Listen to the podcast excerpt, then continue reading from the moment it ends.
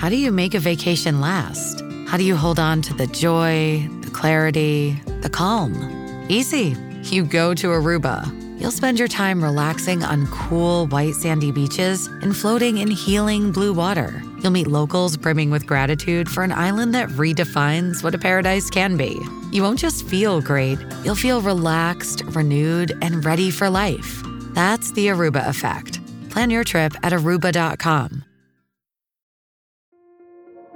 This episode is brought to you by Kia's first three row, all electric SUV, the Kia EV9, with available all wheel drive and seating for up to seven adults. With 0 to 60 speed that thrills you one minute and available lounge seats that unwind you the next. Visit kia.com slash EV9 to learn more. Ask your Kia dealer for availability. No system, no matter how advanced, can compensate for all driver error and or driving conditions. Always drive safely.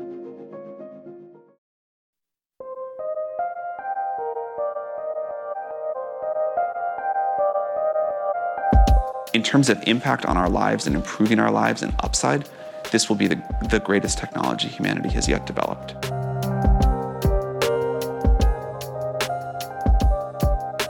When Sam Altman, head of OpenAI, uttered those words not long ago, he wasn't met with a chorus of doubt or disdain. Altman's group developed ChatGPT and GPT 4, two artificial intelligence tools that have given the global public a taste of what AI developers had already known. That AI could be a technology more transformative to the human race than when our ancestors first controlled fire, or invented the printing press, or created the internet. But even Altman recognizes that civilization changing technology is never an unalloyed good, as he recently told ABC's Rebecca Jarvis. We've got to be cautious here. And, and also, I, I think it doesn't work to do all this in a lab. You've got to get these products out into the world and, and make contact with reality, make our mistakes while the stakes are low. I think people should be happy that we're a little bit scared of this. I think people should be You're happy. a little bit scared. A little bit, yeah. You of course. Personally. I think if I said I were not, you should either not trust me or be very unhappy I'm in this job. Sundar Pichai, head of Google, echoed those sentiments on CBS's 60 Minutes when he was asked if he thought the world was ready for their AI tool called Bard.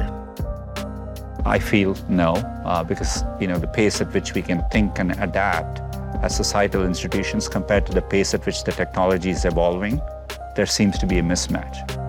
How do you develop AI systems that are aligned to human values and including uh, morality? This is why I think the development of this needs to include not just engineers, but social scientists, ethicists, philosophers, and so on. And I think we have to be very thoughtful. And I think these are all things society needs to figure out as we move along. It's not for a company to decide. This is On Point. I'm Meghna Chakrabarti. Quote, Contemporary AI systems are becoming human competitive at general tasks, and we must ask ourselves should we risk loss of control of our civilization? Such decisions must not be delegated to unelected tech leaders. Powerful AI systems should be developed only once we are confident that the effects will be positive and their risks will be manageable. End quote. That is from an open letter published in March from the Future of Life Institute. It wasn't signed by technophobes or Luddites. It was signed by nearly 30,000 people, many of whom are creating new AI technologies right now. And they're calling for a short pause, or an AI summer, if you will, so that the rest of humanity and the governments which represent them can catch up and be more active regulators of the technology that will change all our lives. Stuart Russell signed the letter. He's a prominent AI researcher and thinker. He's a computer science professor at the University of California, Berkeley.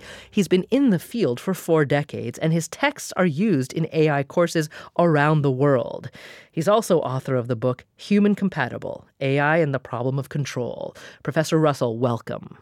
Hi, Meghna. It's nice to be with you. And also, I should note that you signed uh, this open letter. Is that correct? I did, yes. So tell me about this comparison of artificial intelligence technologies being as transformative to the entire human race as fire, as the printing press, as you know, the internet itself. Is that hyperbole? Uh, no, not at all.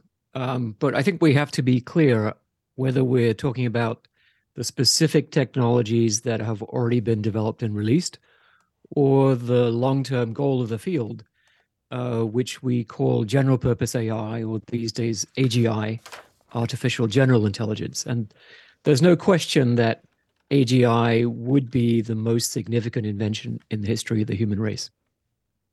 So tell me more. Why is there no question? What does it do that makes it more significant than than everything else that's come before? So our our entire civilization is the result of our intelligence. We're, we're not particularly big. We're not particularly strong. We don't have particularly long teeth and claws. Um, but we have intelligence, and that's what's given us um, dominance over the planet, over all the other species, and it's led to uh, everything that you see around you. Um, you know, all the knowledge that we've accumulated. So if we have access to much more intelligence, then uh, we could have a hopefully much better civilization. But the the thing that um, is causing concern, uh, and I think you uh, you mentioned this in your introduction, is that um, if we build systems that are more powerful than human beings, because after all, you know, it's intelligence that gives us the power. Um, if we have systems that are more powerful than us, how do we maintain power over them forever. Hmm. And that's that's the underlying concern um, that uh, e- even Alan Turing, the founder of computer science, back in 1951, um, he thought about this problem, and he his conclusion was we should have to expect the machines to take control. So that's why this is the most important uh, invention. It would either be the beginning of a golden age for humanity, or it could be uh, the end of human history if we don't get it right. Even Turing said we have to expect the machines to take control. I actually, I mean, I did not know that that he had he had said that. But this, you know, you just said the, you essentially said that we could go down a path that leads to the end of humanity. You're not the only person in in this in this uh, field who who has said that, but that is I mean, that is such a striking, almost unimaginable thing to say that we could in fact be creating a technology right now that would are you saying it could lead to the end of the human race the existence of the human race? Uh yep. I mean put another way i i don't think it's a particularly radical thing to say. I mean if you uh, if you want to be a skeptic about that, and there are certainly plenty of skeptics, you could ask the skeptic, okay, well, how do you propose to maintain power over something that's more powerful than you forever? And usually the skeptics don't have an answer. Hmm. Well, what well, trying to find what the answer is is one of the reasons why um, this open letter has caught so much attention, and we're gonna we're gonna talk in more detail with you, Professor Russell, about what we could do or what we must do, even starting now, um, in order to be you know more thoughtful and and about the development of AI and and take us as human beings down the roads to more positive um, uh, outcomes. But I wonder how much has the world of AI changed uh, since you first got uh, involved in the, the research on uh, on computational systems or intelligent systems, whatever you want to call them? I mean, it's been several decades. Uh, how yeah, how is it? How, I mean, I can only imagine that it's unimaginable how it's changed, but how how, how much has it? Uh, yeah, one might say too many decades, but it's been um, it's been a, a roller coaster. It's in uh, in the mid 80s, when I was doing my PhD and then started as a faculty member at Berkeley, uh, that was um, a boom uh, in technology called expert systems, which were uh, systems sometimes called rule-based systems, where you you interviewed experts on a particular topic. Let's say, uh, you know, how to configure uh, a um, a computer system or uh, how to diagnose disease and then you would write down the expert's knowledge in the form of rules and then uh, a reasoning engine would take those rules and and then diagnose disease or configure computers for you um, and the the semester that I finished at Stanford, so that was um, the summer of 1986, in one semester, 10% of the student body took the AI course. So that tells you something about how popular AI was. There were uh, hundreds of startup companies, all the big companies had created AI divisions to apply this technology to their to their work and so on. Um, and within about three years, that had completely fizzled out uh, because the technology was not ready for prime time. Um, so mostly during the history of AI, we've taken what you might call a reductionist approach. We've tried to figure out how intelligence works. What are the pieces? How do you put them together? How does each piece work? Can we build a mathematical theory underlying that piece? Um, so, to give one example, when you think about reasoning, which most people would say is part of what intelligent systems have to do, um, we built on logic, which goes back uh, at least to the ancient Greeks. So, two and a half thousand years of history of development of logic, um, and created uh, logical reasoning systems that were quite powerful um, and have been, for example, used to to prove mathematical theorems that human beings were not able to prove. Um, we developed on uh, probability theory uh, so that now systems can reason under uncertainty, and that was a big step forward. Um, and I'd say in that area, um, AI actually has contributed uh, the bulk of what we understand about how to reason under uncertainty, uh, which is a huge contribution. Um, but starting around um, 2012, uh, an approach called deep learning uh, started to become dominant in many areas. For example, in speech recognition, in uh, and in computer vision and machine translation. And deep learning doesn't say, okay, let's study this task. Let's, you know, for example, computer vision, the task of recognizing objects. You might think, okay, well, we've got to look for you know edges and textures and regions and then uh, try to figure out based on you know the the shading and light and dark in a region you know what is the shape of that region and then gradually piece together all those clues to recognize objects deep learning just says um, let's provide lots and lots of training data of images with labels saying this is a giraffe this is a, a school bus this is an ostrich and then the learning system figures out how to recognize the object. Professor and Russell, all- hang on here for just one second because I'm afraid we have to take a quick break. I'll let you finish that thought about the the real difference with deep learning when we come back in just a moment. This is on point.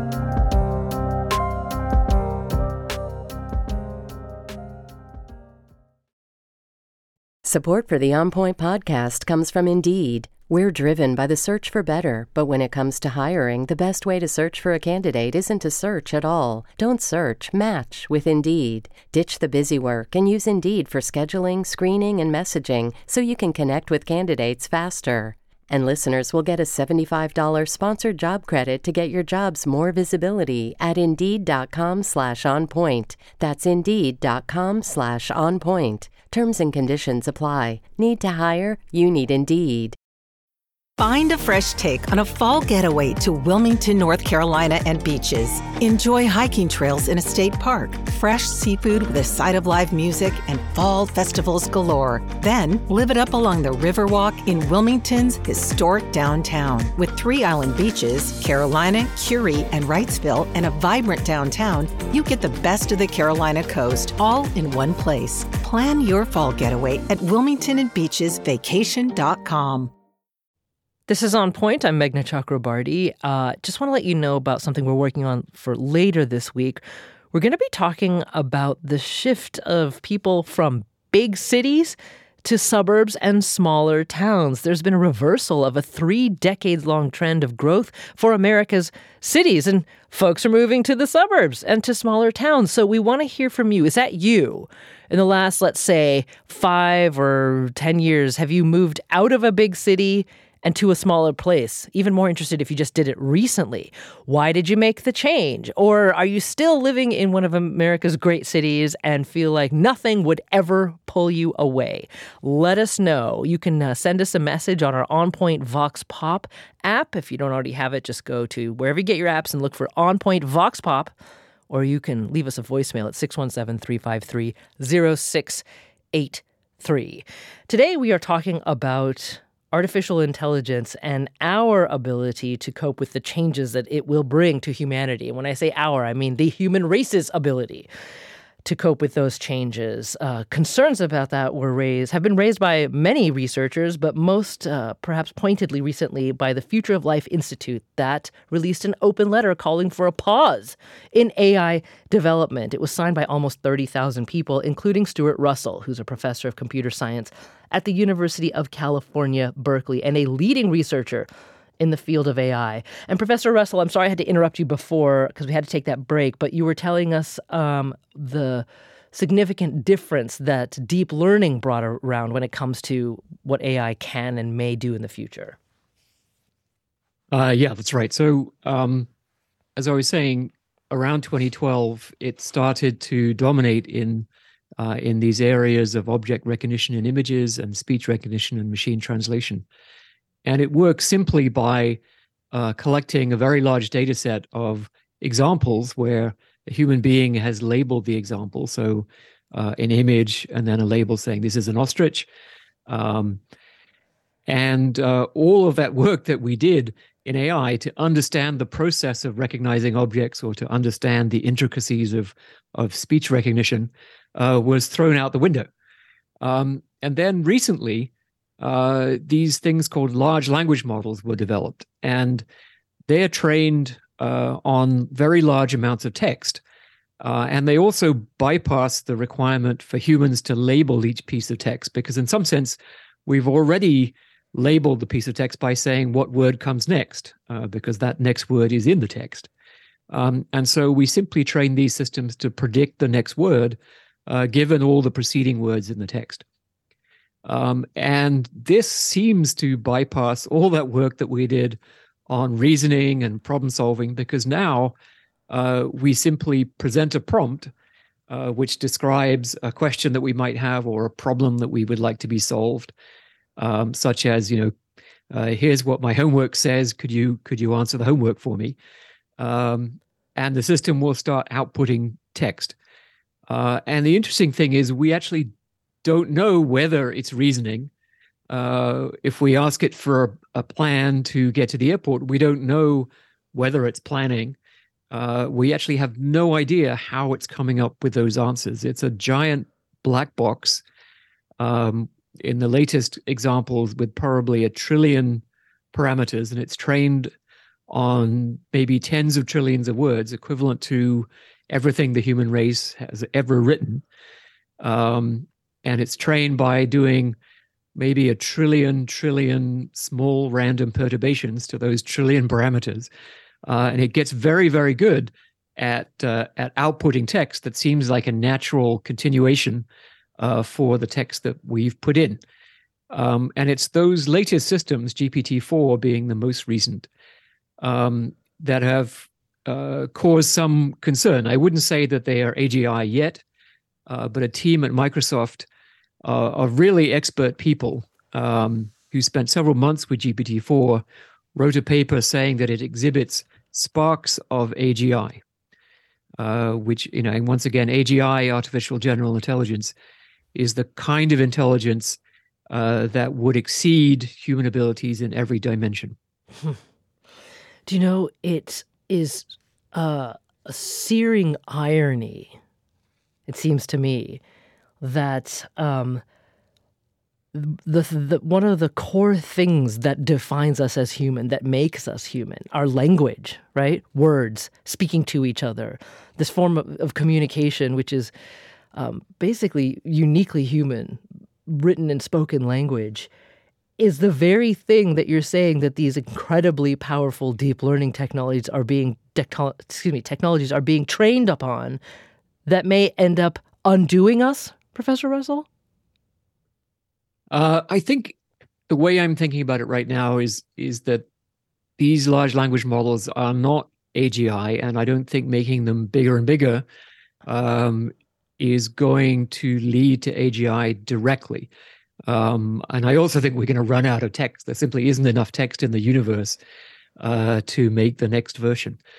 Um, but they're a piece of the puzzle, right? It's it's absolutely clear when you interact with them that they have somehow captured uh, something about intelligence and they're able to uh, exhibit really unexpected capabilities. You can ask it um, you know, give me a proof of Pythagoras' theorem in the form of a Shakespeare sonnet, uh, and it will just do it. Um, and as far as I know, there are no examples of Pythagoras' theorem proof in the form of a Shakespeare sonnet in the training data. Um, so it's quite remarkable what it's able to do, but it's also quite remarkable what it's not able to do.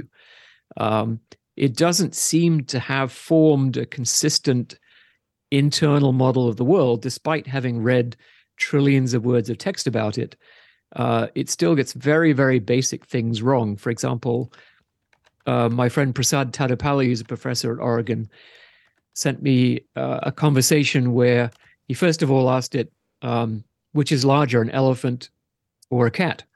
And it says, an elephant is larger than a cat. And you say, well, which is not larger, an elephant or a cat? And it says, neither an elephant nor a cat is larger than the other. So it contradicts itself about a basic fact uh, in the space of two sentences. And hmm. and humans, I mean, occasionally we have uh, sort of mental breakdowns, but by and large, we try to keep our internal model of the world consistent, and we, um, you know, we don't contradict ourselves on basic facts in that way. So there's something missing about the way these systems work, and so one one picture that I think is helpful is to say that we're trying to put together this jigsaw puzzle, which is general intelligence, and we've found several pieces already. Uh, you know, reasoning and planning and certain types of learning. Uh, and this these language models are another piece of the puzzle, but we haven't yet figured out what shape the piece is, um, and what you know what's printed on the on the piece, so that we can fit it in with all the other pieces. But um, there are thousands of research groups around the world who are working very hard to try to figure out uh, exactly how it fits together. Mm-hmm. Okay. So we also spoke with Louis Rosenberg, uh, who is one of the almost 30,000 people who signed the uh, Future of Life Institute's open letter. And Rosenberg is CEO and chief scientist of the tech company Unanimous AI. And he says uh, in a matter of months, years at the longest, but possibly more likely months, people will be interacting conversationally with AI agents very, very frequently, more than just, you know, Bing or uh, ChatGPT. And these AI agents will know everything about you, and they might simply be trying to help you, let's say, answer a question or do some research. But Rosenberg also fears that the AI, the AI agents could be used for disinformation campaigns. So now it's content just like any other content, but it's it's conveyed to you through a conversational experience where you're eased into that information. And it's not only personalized, but it's adaptive. The AI system is going to, to see your responses, see your reservations, and it's going to adjust its tactics to overcome those reservations and overcome that resistance instead of you know an, an influence campaign being you know buckshot that's sprayed out there into the world it will become these heat-seeking missiles that are targeted at you personally you know, talk you into that piece of content. And there are already parties out there working on that for advertising. There are there are third parties who want to be able to talk you into buying a car or buying a computer through conversational influence. And that's creepy but but when it's misinformation or disinformation or propaganda, it's dangerous. And that capability now exists. That's Louis Rosenberg, CEO and chief scientist of the tech company Unanimous AI. Uh, Professor Russell, hang on here for a moment because I want to bring Peter Stone into the conversation. He's also a professor of computer science and he's director of robotics at the University of Texas, Austin. He's executive director of Sony AI America and he's on the committee, excuse me, he's on the standing committee of the 100 year study on AI. He's chair of that committee. Professor Stone, welcome to you. Hi, Meghna. Thanks for having me.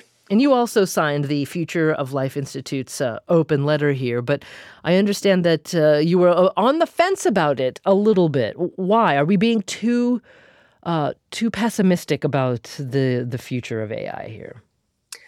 Yes, I'd, I'd, like to to lead off by saying that this is I've been working in the field for for 30 years, and and this is an incredibly exciting time to be an AI researcher. If deployed responsibly, the upside potentials are enormous, including really um, helping save humanity. Um, things like helping us discover vaccines and manage health crises, um, help us farm and produce food more efficiently, and, and many others. So I do think um, that uh, you know that there's there's great uh, reason for excitement and optimism, but also yes, we do need to be be cautious. And in the caution, I think it's very important to separate sort of two things, which you've already touched on um, in this in this show. There's the hypothetical loss of control, um, which is absolutely you know worth thinking about and and is conceivable, um, but relies on some discoveries that haven't been made yet, as as Stuart has been explaining very well. Um, that you know with our current technologies, loss of loss of control is is not imminent. And we don't really know what it would you know what it would look like, what the pieces of the puzzle that are remaining would look like. Um, so um, it, it's you know worth absolutely thinking about and trying to prepare for. But really, the the reason that I signed the letter, and I think the other thing to separate is the implications of the technologies that we have right now. And this is what what the sound bite you just uh, played from Louis are, are, talking about. Things like um, targeted misinformation, and uh, you know I think this is is what's really urgent for us to accelerate. Um, AI researchers and um, social scientists and policymakers to work together to think about how we can um, harness the new technology to be used for, for the good of humanity and to protect as much as possible um, against the, mm. the possible downsides. I'm Meghna Chakrabarti. This is On Point. Professor Stone, um, I, I really hear you about um, not wanting to uh, ignore the the huge you know upsides that can come with this technology. And in, in a sense um, we're already being able to see because people are using um, you know the ai tools that are available to them already in their everyday lives to to very positive effect. But when i hear you say that uh, the loss of control scenario relies on um, the existence of discoveries that haven't been made yet I mean, I don't think there's anything in human history when it comes to the development of technology that would uh, dissuade me from thinking that those discoveries might eventually be made, right? And especially in this field, because as Professor Russell was describing, um, right now many of these deep learning tools are doing, um, you know, they're trillions of lines of instructions, doing trillions of uh, calculations of, or a- analyses, I don't know, per second, and we don't even know how they work. So, is it not a safe assumption, Professor Stone, that those discoveries that haven't been made yet will be? And so that's why now is the time to really think about how do we avoid that or what do we do when it happens? Well, I, I think uh, it is the time to be thinking about these things. I think it, it's absolutely worth um, thinking about how we can, uh, you know, if and when those you know sorts of discoveries are made, made how we can ensure um, as much as possible that that the uh, the values of the systems are aligned um, with uh, with those of, of humanity. Um, but it's you know I don't know that it's I'd say it's safe to assume that those discoveries will be made. I think it's quite plausible that we will get to um, you know, a point of um, AGI or artificial general intelligence, but we don't we don't really know what that will look like. It's not likely to be just a scaling up of current large language models, and um, and so you know we, we, I think uh, it's not um, it's not plausible to me that we would you know, would happen without us seeing it coming, without us being able to to prepare um, and to try to harness. I, I think you know the um, to harness it for good and uh, and this is this is what you know as Stuart says there's thousands of people around the world um, trying to make uh, artificial intelligence systems more intelligent because, of course, if we're going to try to you know make farming and food production more efficient and we're going to try it and we're trying to make um, discovery of vaccines and, and managing of healthcare better we want the systems that are doing that to be as intelligent as possible. Um, but we also need to you know need to, to to think about what are the scenarios in which there there could be loss of control. And i think we'll get to know that better as the technology you know is developed and um, as we keep it in mind as people who are mm. doing this become more and more trained in the um, in the you know humanities and social sciences sciences and the risks as well as the technology. Well let me turn back to professor russell here briefly. We've got about a minute before our next break professor. Um, do you what do you think about the fact that that Peter Stone says, well, the the the, the sort of sparks of of um, of AGI may not necessarily turn into I don't know species destroying confl- conflagrations. Well, I think uh, you know what Peter is saying is to some extent, let's wait and see. Um, and you know, if we were talking about uh, you know an asteroid we wouldn't say, well, let's start building the planetary defense system once the asteroid has crashed into the Earth, right? Let's you know, let's wait and see what what happens when it arrives. That wouldn't be very practical, and I don't think it's very practical for for dealing with AGI. Okay, well, when we come back, um, we're going to go step back in history a little bit and talk about a recent technology that did and continues to have the power to obliterate civilizations, and what humanity did when we invented that technology. Talking about the atomic bomb, of course, and we'll listen back to some history to see what we can learn from that. Back in a moment. This is On Point.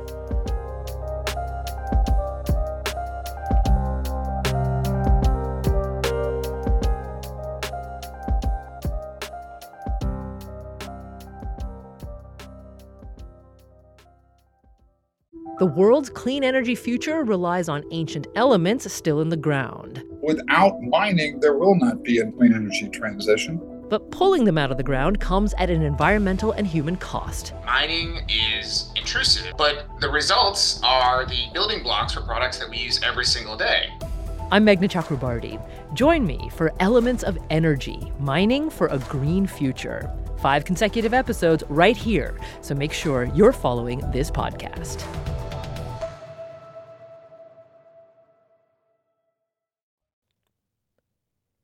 You're back with On Point. I'm Meghna Chakrabarti, and I want to send a special hello to listeners in eastern Iowa and northwestern Illinois today who can now hear On Point on WVIK. This is our very first day on with you in the Quad Cities, and we are deeply honored to join you on the airwaves. So, hello to everyone listening to WVIK. Today, we're talking about artificial intelligence and the idea brought to the public, probably most most publicly recently by an open letter from the Future of Life Institute that's calling for a six month pause, an AI summer, if you will, so that humanity, all of us literally, can come to terms with the profound changes that artificial intelligence is and will bring to human life, uh, and also create a regulatory system to maximize the good that AI could bring while minimizing the potential catastrophes. I'm joined today by Stuart Russell.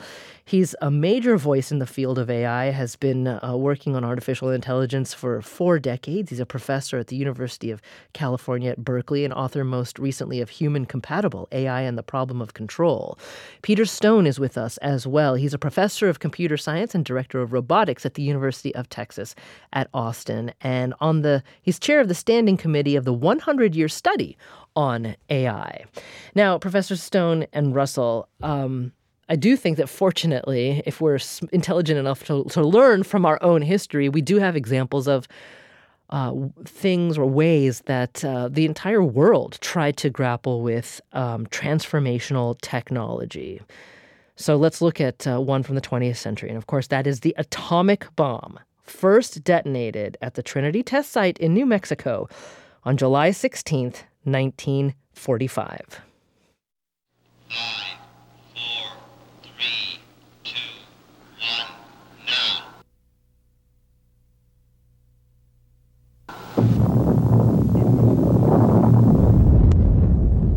We knew the world would not be the same. Few people laughed. Few people cried. Most people were silent. I remembered the line from the Hindu scripture, the Bhagavad Gita. Vishnu is trying to persuade the prince that he should do his duty and to impress him takes on his multi-armed form and says, Now I am become death, the destroyer of worlds. I suppose we all thought that one way or another. J. Robert Oppenheimer, director of the Los Alamos Laboratory during the Manhattan Project. Less than a month after the Trinity test, President Harry Truman authorized the bombing of Hiroshima and Nagasaki. In their present form, these bombs are now in production, and even more powerful forms are in development. It is an atomic bomb. It is a harnessing of the basic power of the universe. The force from which the sun draws its power has been loosed against those who brought war to the Far East.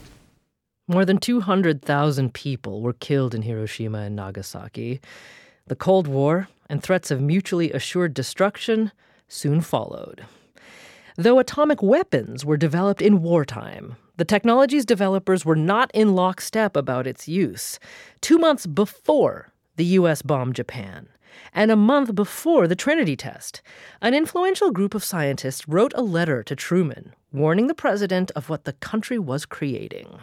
The Franck report was one one instance of a semi-regular drumbeat by nuclear scientists to try to raise visibility about the dangers of these weapons. Laura Grego is senior scientist and research director of the Global Security Program at the Union of Concerned Scientists. The Franck Report, named after James Franck, the Nobel Prize winning scientist who chaired the committee that wrote it, was sent to President Truman June 1945. The Franck Report came out of the group at University of Chicago whose technical job in the Manhattan Project was to develop the methods to produce plutonium for the American bombs.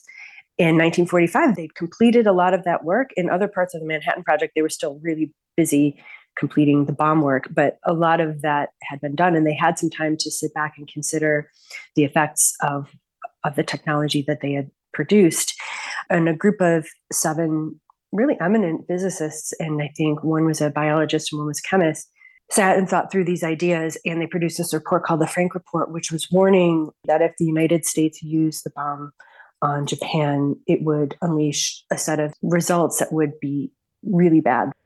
The Franck report noted that by the summer of 1945, the war in Europe had ended, and that changed the stakes, they believed, writing, quote, if the United States were to be the first to release this new means of indiscriminate destruction upon mankind, she would sacrifice public support throughout the world, precipitate the race for armaments and prejudice, the possibility of reaching an international agreement on the future control of such weapons.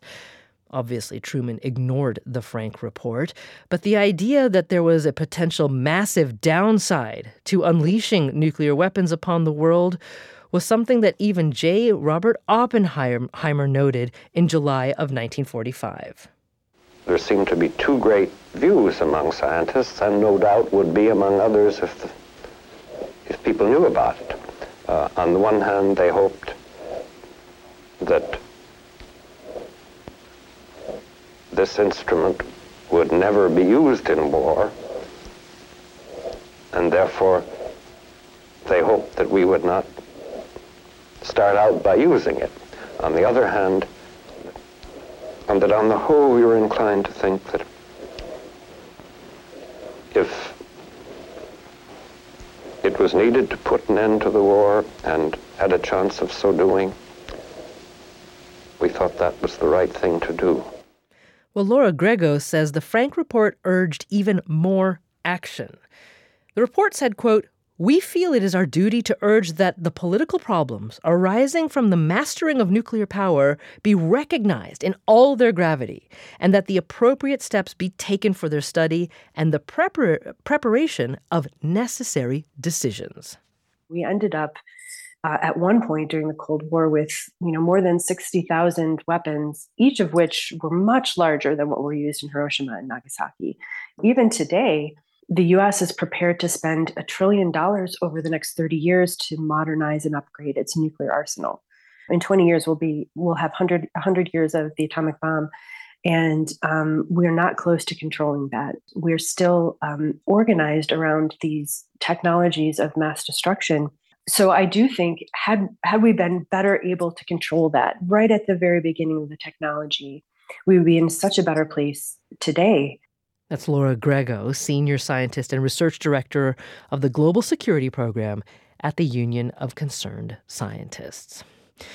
Well, so Professor Russell and Stone, um, the existence of the Franck Report obviously is um, a, a profound test for what happens when scientists who are developing technologies say, wait, we must pause, we must reconsider.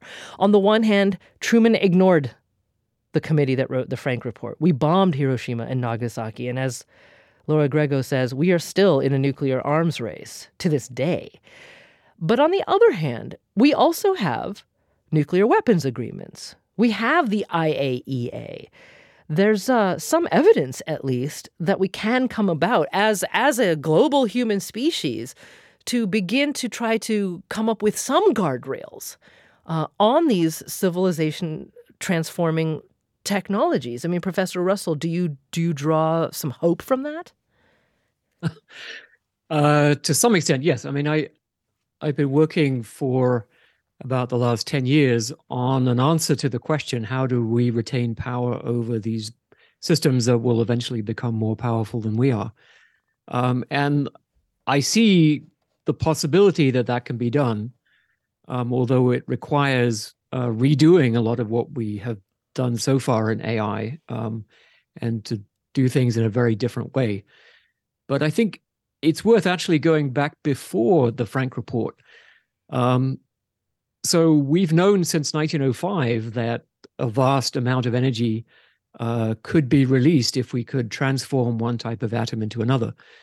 Um, and as early as 1915, uh, Frederick Soddy, who was uh, a Nobel Prize winning nuclear physicist, uh, calculated, you know, um, exactly what a nuclear bomb could be uh, in terms of, you know, uh, calculating how many kilotons of dynamite uh, it would be the equivalent of, um, and saying that this technology could be disastrous for humanity and we need to agree before it arrives on how to control it.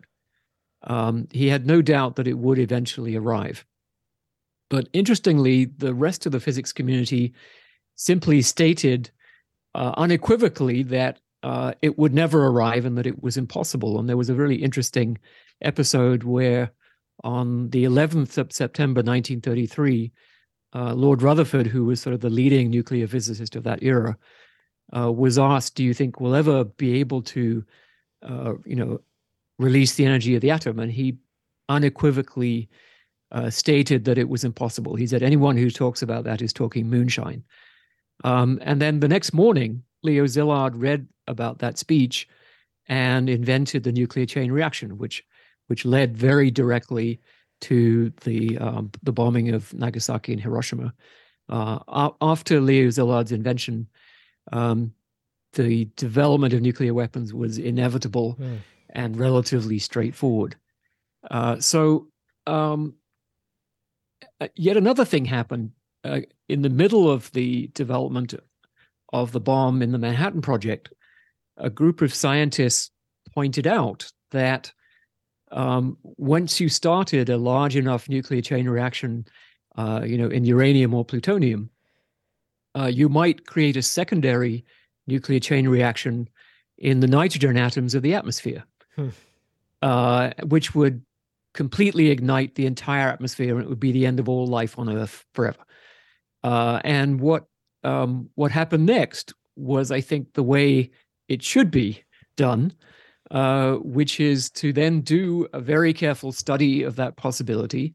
Um, and they showed that, in fact, the the reaction cross section, which is sort of how susceptible a nuclear, uh, you know, the nucleus of a nitrogen atom is to to being split apart by a neutron that hits it, that the reaction cross section of nitrogen was about a factor of two, uh, too small uh, to sustain a chain reaction unless you started it out with a much bigger bomb uh, than the one they were contemplating. So they I showed see. that, in fact, yes, you could have a chain reaction destroying the atmosphere, but you know we, we were off by a factor of two in the in the sort of numerical uh, parameters of of nitrogen. Um, but before that study was done, we literally didn't know, and we had never thought about the possibility. So if we if we had been wrong about that, right? Yeah. If if in fact nitrogen had been a slightly different atom than it is, uh, and we had set off the nuclear bomb, then that would have been the end of the human mm-hmm. race by sheer carelessness, mm. by simply not thinking through the consequences of our own technology. And that's what I'm asking now. Uh, and I think that's, in some sense, what's underlying the open letter. Think through the consequences of what we're doing and ensure before taking the next step uh, that it's safe. In my view, I think the moratorium shouldn't be six months, it should be indefinite. Do not release systems whose capabilities you don't understand, uh, that exhibit sparks of artificial general intelligence uh, do not release those systems until you can show that they're safe. Okay. So, with that in mind, you know, it, it occurs to me that another significant difference um, in terms of the circumstances surrounding the development of nuclear weapons um, or nuclear technology more broadly, not just weapons, but nuclear technology more broadly, um, including its upsides. Uh, one of the differences between that and what we have now with AI is that um, governments were the ones developing the technology in the nuclear age, in the atomic age. Um, whereas now we have um, the private sector mostly. I mean, in, in, in, governments are involved, especially in the United States and in China. But this call for regulation is coming from um, from from businesses, from corporations, from independent scientists. Um, meaning that while the for the atomic age we did form these treaties, we have the IAEA. That sounds like it might be quite a bit more difficult with with AI if governments are already so far behind in terms of even understanding what's being developed. So, Peter Stone, we've just got about a minute and a half left. So, you're going to get the last word today. But I want to know like one or two of the specific ideas that you would have that could lead to some kind of more intelligent and thoughtful regulation of AI, especially if governments aren't quite up to speed yet on even understanding sort of the some of the potential threats as as we've described today. Yeah, thank you. Absolutely. I mean, I think number one, just like you said, the one of the most crucial things to do is to make sure and to help governments get up to speed on what are the realistic uh, threats and what are the realistic um, possible uses, positive uses, and, um, and absolutely, I think you know regulation um, of specific sectors of AI technologies in different sectors is going to be an essential part of this um, of, of, our path forwards. And one of the reasons I think you know that the um, then a pause, a short pause is, is useful, is to give time for governments to, to figure out how, how to do this. I don't think that it's going to be a, um, a winning strategy to try to uh, squash or, you know, um, uh, stop progress, technological progress, or to regulate AI as a whole. But I think it's it's essential to think about how should we regulate current AI technologies on specific use cases such as transportation, on healthcare, and the answers are going to be different. What what should we you know, put into place? Um, when we're thinking about AI technologies for radiology versus AI technologies for um, for food production, and this is just a, an urgent and um, an essential conversation that we all need to be have, having. And um, I think you know it's a, it's great to have conversations like this one for people to start mm-hmm. thinking about it. Well, we also need our elected officials to listen and to take it seriously when the very people developing this technology are saying. We need to start thinking aggressively about it right now. So, Peter Stone, professor of computer science at the University of Texas at Austin, thank you so very much. And Stuart Russell, at the University of California at Berkeley, thank you as well. We'll continue this conversation. I'm Meghna Chakrabarti. This is On Point.